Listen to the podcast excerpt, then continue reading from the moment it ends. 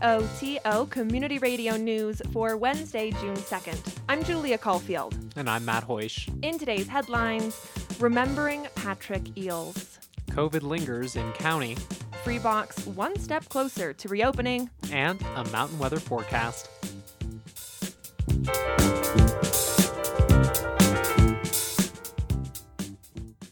But first, Norwood lost a member of its community on Monday evening. John Fonstock passed away in his home surrounded by his family after a 20 year battle with MS and Parkinson's disease. He was 74 years old.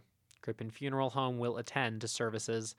Fonstock is survived by his siblings, Mary, Peggy, and Alan, his children, Jonas, Cisco, and Esme, and his wife, Hudala.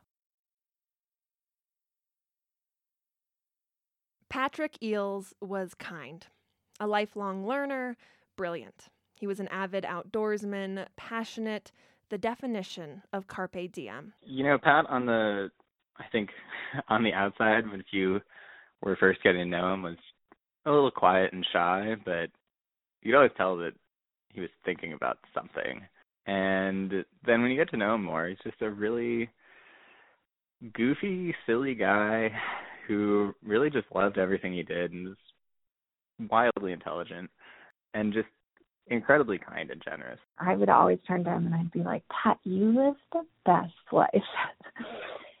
and I mean, he worked three years in consulting and knew that's not what he wanted. And he just manifested um, what he felt was his perfect you know, a great, a happy life, a happy life. And he lived that every day. Eales died Sunday, May 30th, after traumatic injuries suffered from an apparent fall while climbing Gilpin Peak, north of Telluride. On Sunday, Eales told his partner he was going for a run on Sneffels High Line. According to the San Miguel County Sheriff's Office, he was reported missing around 11 p.m. that night. On Monday, search and rescue launched a rescue mission. Eales was located and his body recovered on Monday afternoon. He was 29 years old. A lover of the outdoors, Eales climbed, ran, hiked, and snowboarded.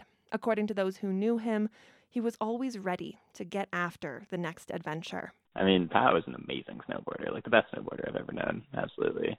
That's Peter Fogg, a friend of Eales'. But it wasn't all about climbing the hardest route or snowboarding the steepest line. Fogg remembers a recent trip to Wilson Peak.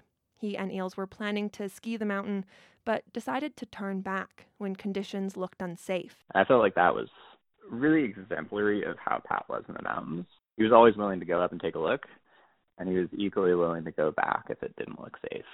And we talked a lot about that after that day, and basically just came to the conclusion that you know we hadn't gone up and done what we had intended to do at the start of the day, but it still ended up being like amazingly fun. um, and we were both just really happy that like we managed to get out and have a great day in the mountains and have fun and enjoy each other's company. Um, and I think that's what it really was about for him. You know, obviously it's great to ski the big lines, but he was really just out there to enjoy life. He was the guy who had the gear and the plan and the map and the snacks. Always the snacks and the seltzer. Eales' friend, Hope Logan. She remembers skiing sheep shoot with Eales. We had gotten up at like three, uh, and it was super cold. And you have to walk up a bunch of like talus to get up there. And um, I was super scared. Uh, I had a moment. And he just walked behind me and said foot there, foot there, foot there. You know, he he was total go-getter, but he also w- was the guy who would go behind you with the most patience and wait for you to take your steps. Beyond the outdoors, Eales was embedded in the community. He was a volunteer for the San Miguel Resource Center. He worked for Telluride Academy. He was a teacher and mentor at the Pinhead Institute. If you could take the adjective nice and explode it into a million directions, you know, like our solar system, you know, like just all that niceness radiating outward in so many different directions. That was Patrick, you know, because he was nice to the kids and he was nice to the parents and he was nice to his colleagues. To Sarah Holbrook, director of Pinhead, he was the complete package. There's some STEMmy people who are outward facing but maybe aren't so good with the laser cutter or the calculus, you know, and then there's some people who are really STEMmy who are really good at the calculus or the computer science but maybe not so good at outward facing and he was so good at both. You know, he was the guy who could figure out how to unplug this stuck, uh, you know, 3D printer, um, and you know, make the laser cutter work on leather or something weird like that. You know, and then he was also incredibly, you know, gentle and kind with the kids, um, and in a really genuine way that that reached them. You know, that made them feel special and heard. Pinhead is creating a scholarship in Eales's honor the Pinhead Patrick Eales Memorial Engineering Scholarship. Eales's thirst for knowledge was infinite. Kristen Lamb was one of his roommates. He always had a ton of library books at the house. Um, in quarantine, I'm pretty sure he had a third of the Wilkinson Library at our house. I don't know how he did how he got away with that um, but there were just stacks and stacks of books everywhere. If he was now adventuring in mountains, he was home on the couch uh, reading a book. She notes, of course, their household partook in the quarantine pastime of doing puzzles. And we also did a lot of watching the Great British Baking Show every single night. And um, well, I learned that Pat actually knew a lot about baking. Um, and always like the following day pat would be in the kitchen baking um new cookies or some kind of sweet. And uh so throughout covid times we always called him our star baker. But for those who knew him there was one person at the center of Eales's life his partner marissa. They were partners in everything they did. They had this beautiful ebb and flow. They were on a ship together and they made were making compromises for their relationship that I don't think felt like compromises. I think it just felt like them contributing to their future together. I work at a, a victims advocacy center for domestic violence, and it's hard at times. Eales's friend, Marissa Lampe. Marissa and Pat were a very needed reminder that they're like healthy and beautiful relationships can exist and thrive. They were just a perfect balance to one another. Every time we'd have dinner, he was always beaming at her. He loved her so much. Eales is survived by his siblings, Andrew and Melissa, his parents, Walter and Renee, and the love of his life, Marissa. There will be a memorial for Patrick at San Sophia Station Lookout on Monday, June 7th from 4 to 5 p.m followed by a walk down Telluride Trail to a gathering for food, drink, and more remembrance. Individuals interested in sharing photos or videos for the service can email them to hlogan207 at gmail.com. People can also drop off condolence cards for Eales's family at the Pinhead Institute.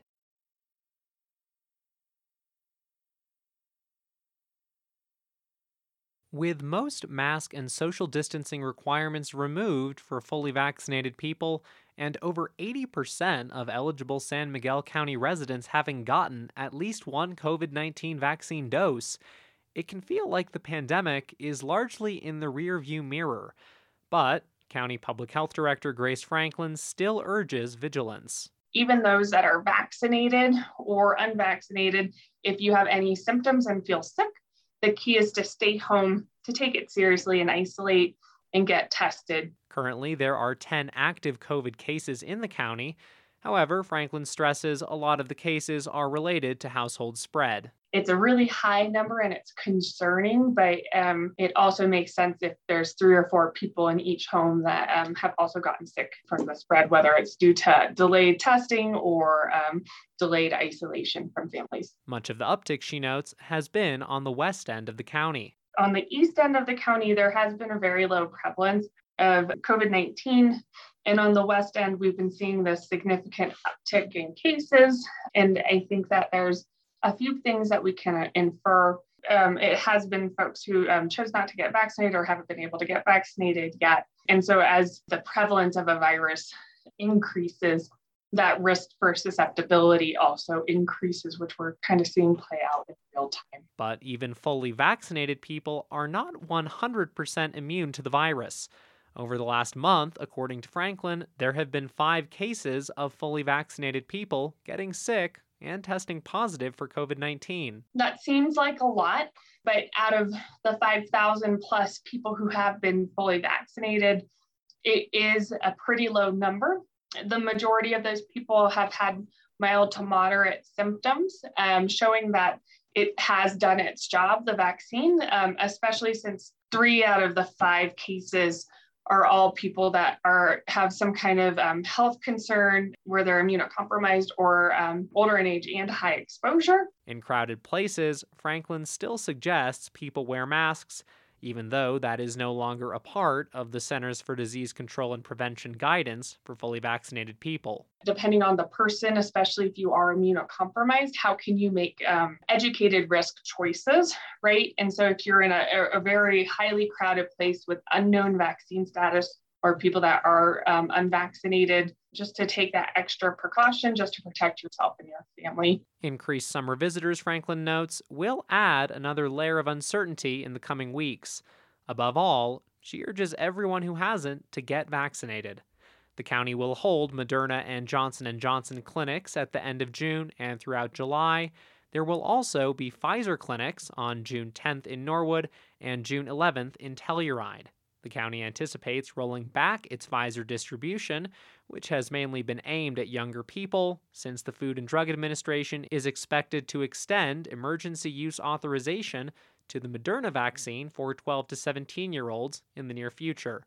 The Moderna vaccine, Franklin notes, is easier to handle and store. The free box will reopen. That fact isn't a surprise. Telluride Town Council came to the decision at a work session last month. It was determined that there was unanimous support to keep the free box, but uh, it does need to run better. That's Telluride Town Manager Ross Herzog. This week, during another work session, Town Council dove into the conversation of what running the free box better looks like. Herzog breaks the conversation into five main questions. First, should the town reopen the free box prior to finding a permanent location for it to live? Town Council is discussing moving the free box to a different location that better fits current community needs. To that point, Council says yes. Here's Mayor Delaney Young. I don't believe we should relocate it more than once. I think it should open where it is, and then when it has a permanent home, we move it. So, where should the free box finally end up? That's Herzog's fifth question. During Town Council's last work session on the topic, Council and the community brought up a number of possible locations the Voodoo Lounge lot, behind Eco Action Partners, but a move to the Voodoo lot could take years. The property is scheduled for development, and a permanent home for the free box would need to be built into the design. For Councilmember Tom Watkinson, that makes the location a non starter. It's not going to the Voodoo Lounge area, so let's find a permanent home. But this needs to happen sooner than later. We don't want to have the complete junk show that it has been in the past. I don't know what about the library, the patio of the library. It's a it's got infrastructure, it's got it's you can lock it off so you can have the time frame for it. During public comment, Sam Siegel shares Watkinson's sentiments. If the that is off the table because sometime in the next 10 years ground will be broken, I would like to see town ignore that site completely, come up with a permanent spot and do so in the next two months. I don't see why, what's going to change in a year or two years or three years as far as where you can make a permanent home for it. I think you have to get creative and you have to take responsibility. Council didn't come to a consensus on where to move the free box. It plans to hold a separate meeting to specifically discuss the best location for the community institution. In addition to the location and timeline for reopening, Council also discussed enforcement and management of the free box. Herzog and members of the community recommended having a member of town staff be the point person in managing the box. But Councilmember Lars Carlson believes it's the community's responsibility to step up. The community wants the free box. I'd like to see the community run the free box because right now it's costing us thirty thousand a year. That's money that could go to housing And I really think that if the community wants it, they have to put the money where their mouth, you know, their mouth is. Young notes a community run free box isn't completely out of the question. She says a number of community members have suggested creating a nonprofit to manage it. There's also the issue of cameras to monitor the area. Council and the community showed support for having cameras at the free box, but Chief Marshal Josh Comte makes sure to manage expectations. It doesn't come with, you know, someone's name and address and how to contact them. So there is a process with this. So simply because we have video out there and it'll give us a video picture of someone or potentially a description of a car, it doesn't automatically mean we can identify who that person is. So there are some limitations to it. Council member Geneva Shaunette says she understands the limitations of the cameras, but still sees them as a good investment. Even if we don't get every single person who's violating the law, having some security cameras would A, be a deterrent, and B, help us catch some of the worst offenders. Council also discussed and supported the idea of creating an electronic donation box of sorts for residents and visitors to donate to the maintenance and upkeep of the free box. Which brings us to the final and most burning question. I guess the real ever looming question is what's what's the date? When do the boards come down? A looming question with an anticlimactic answer. There still isn't a definitive date on when the free box will reopen its cubbies to the Box Canyon, but Herzog says it's likely in the next few weeks. Festival season is officially here. Mountain Film kicked off the summer, Bluegrass starts next week, and on Wednesday, the Telluride Blues and Brews Festival announced its 2021 lineup. This year, the lineup features Nathaniel Rateliff and the Night Sweats, Buddy Guy, Lucas Nelson and Promise of the Real, St. Paul and the Broken Bones, Larkin Poe, Anders Osborne, and Samantha Fish. There will also be performances from the North Mississippi All Stars, the Allman Betts Band, Monophonics, Jamestown Revival, Liz Cooper, Hannah Wicklund, Quinn Sullivan, Kevin Burt, King Solomon Hicks, and many, many more. As the only major festival in Town Park this summer, Blues and Brews will take place at full capacity. But some familiar elements will be missing from the festival this year. The Grand Tasting, Telluride Blues Challenge, the Blisters and Brews 5K, and the Kids Area. But don't worry, they'll be back in 2022. The Telluride Blues and Brews Festival will take place in Town Park this summer, September 17th through 19th. Festival passes and tickets will go on sale Thursday, June 3rd, and are available at TellurideBlues.com. In Colorado, the seasons are a bit different. After winter comes construction season, and this year Telluride is booming with building. It's going to be another very, very busy construction season in Telluride. That's Public Works Director Paul Ruud briefing Town Council on local construction at their meeting this week. Black Hills Energy is continuing work on a new pipe across town, though Ruud notes town recently asked the team to focus on individual sections one at a time. Instead of having work occurring in several or even many blocks at once. Ruud anticipates the pipeline work will take at least another two months. There are also a range of housing projects scattered across town. As of late May, there are about 210 active building permits, compared to roughly 60 at the same time last year.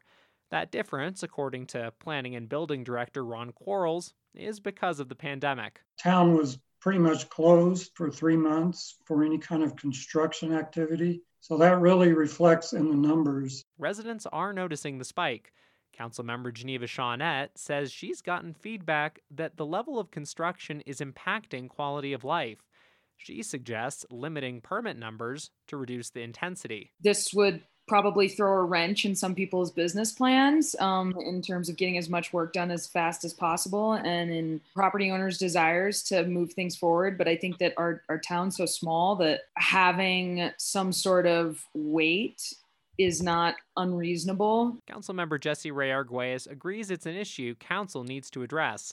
Mayor Delaney Young adds they'll need a lot of data to make any decisions, but she notes not much can be done about existing permits. We're going to feel it really hard this summer, and I don't think that there's necessarily anything we can do this summer, which is um, unfortunate and it's going to be tough. Shaunette wants to issue a moratorium on new permits for the summer. Councilmember Lars Carlson is against that. Because as soon as you put a moratorium, prices are going to jump. And I, I think you're going to make it more expensive for everybody. I don't know. How much higher can they go? I don't think we can take responsibility for that in that same way, personally. I see what you're saying, but prices are already crazy. We're already there. We're past there. Other council members don't feel ready to make that sort of decision. Council member Adrienne Christie says she doesn't feel informed enough, and Councilmember Tom Watkinson says council would need to talk to more people. This needs to go through a discussion with the people it's impacting, both community members, both businesses, both construction. This needs to be a much larger discussion. Town attorney Kevin Geiger adds he would want to do more research on moratoriums and notes the issue was not noticed for public discussion at the meeting. Council directed staff to collect more data for a future discussion on the impacts of local construction.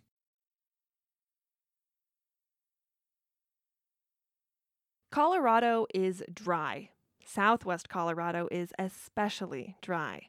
Currently, all of San Miguel County is in extreme or exceptional drought. In anticipation of a dry irrigation season, Mountain Village is now restricting outside watering through a water conservation program. The program applies to properties in Mountain Village, ski ranches, Elk Run, and Skyfield. Starting this week, all properties north of Mountain Village Boulevard and Elk Run may water their landscaping on Mondays, Wednesdays, and Fridays only. Properties south of Mountain Village Boulevard, plus ski ranches and Skyfield, may water their landscaping on Tuesdays and Thursdays only. Irrigation clocks must be set to run at 70 to 75% of water, and irrigation hours are either before 8 a.m. or after 7 p.m. Trucked in water is also prohibited. Landscaping installed since the spring of 2019 and future landscaping projects are eligible to apply for additional watering permission. In addition to the watering schedule, all exterior water features must be turned off. The Water Conservation Program went into effect on Tuesday, June 1st, and will be in place indefinitely. Colorado lawmakers have passed a bill creating a new branch of government dedicated to preventing gun violence. KOTO's Scott Franz has more. It joins the ranks of other new offices created by Democrats in recent years to tackle big issues. That includes the Office of Saving People Money on Healthcare. But unlike that one, the Office of Gun Violence Prevention will open with new staff and nearly $3 million worth of funding next year. It will primarily focus on educating residents about existing gun laws. It will also collect new data about gun violence. Democrats say it is needed to coordinate efforts in a state that continues to make headlines for deadly mass shootings, like the March 22nd attack in Boulder. But Republicans are skeptical and say it is an unnecessary expansion of government bureaucracy. I'm Scott Franz at the state capitol. The National Weather Service forecast for the western San Juans calls for mostly clear skies tonight with a low around 40 degrees. Thursday, scattered showers and thunderstorms are possible with a high around 70 degrees during the day and a low around 40 degrees at night. Friday, there is a chance of showers with mostly sunny skies and a high in the mid 70s. Friday night calls for mostly cloudy skies with a chance of showers and a low in the mid 40s. This has been the news for Wednesday, June 2nd. Thanks for listening. If you have a story idea or a news tip, call the news team at 728 3206. And now, personal commentaries. Hey, this is Teresa at the Telluride Historical Museum with your Miner's Minute. In 1909, in Telluride, Colorado, Beulah Lewis quarantined inside a small cabin with only a nurse as a companion for five weeks. She was scared that smallpox would scar her, leave her blind, or perhaps end her life. Once she felt better, she must have been bored and anxious to leave. And there was no Netflix or internet and very little to occupy her time. She wrote a letter to her brothers, which went like this My dear brothers, I love my job, but oh, you smallpox. Am sending you a picture of our happy question mark home. Left it yesterday afternoon, and we are neither of us heartbroken over having to leave. The county got tired of keeping us, so turned us loose. Was quarantined for five weeks. Was sick five days before I was quarantined. Am delighted to get out. but I'm quite nervous, as I suppose you can tell by this writing. Otherwise, I am feeling okay. You can read the rest of Beulah's letter in our newest annual exhibit titled Outbreak Epidemics in a Connected World, which opens on June 3rd. The Telluride Historical Museum will also open for the summer season on June 3rd and will be open Monday through Saturdays, 11 a.m. to 5 p.m., and Thursdays until 7, which is also our locals' free day. We're going to be hosting our historical walking tours led by local guide Ashley Bowling, which is available twice a week on Tuesdays and Thursdays at 1 p.m. beginning June 3rd. Again, you don't want to miss our newest annual exhibit, which highlights how pathogens can spread to people from wildlife and livestock, why some outbreaks become epidemics, and how human, animal, and environmental health are connected. The exhibition is a customizable do it yourself version of a larger display, which is on display at the National Museum of Natural History, and also includes stories of how the individuals who lived here in the past coped with disease. So, we worked with other community organizations, including the San Miguel County Health Department, the Telluride Medical Center, and Pinhead Institute, to research and develop fun content that tells the story of San Miguel County's past experiences with contagion. Kids and families can enjoy our hands on components by spinning our Wheel of Misfortune or try being a science superhero in our photo op art installation. Hope to see you up at the museum soon. Thanks, Koto. You're a rare medium. Well done. Hi, Koto listeners. Um, we're here to talk about the Progressive Women's Caucus. Our mission is to elevate women and shape our community through leadership and participation. The goals of the Progressive Women's Caucus are to elevate progressive, dynamic, and fluid leaders onto open boards, commissions, and into public office, to educate the community on important issues and opportunities, and to advocate and endorse progressive solutions to the to community challenges. If you resonate with our mission and goals, please consider joining us for the Progressive Women's Caucus Summer Kickoff Celebration. On June 3rd, the PWC will host our annual meeting in person. Woo! Please join us for an evening of celebrating, rekindling our in person connections, and re energizing our progressive spirits. The Progressive Women's Caucus kickoff celebration will be held in Town Park under the bra at 5 p.m. on Thursday, June 3rd. We look forward to seeing you there. Thanks, KOTO listeners. Opinions broadcast over KOTO are those of the speakers. You are also invited to express your views after the news or on Access each weekday at around 4 p.m. If you would like to comment, please contact a staff person here at KOTO. We encourage you to speak out on important public issues.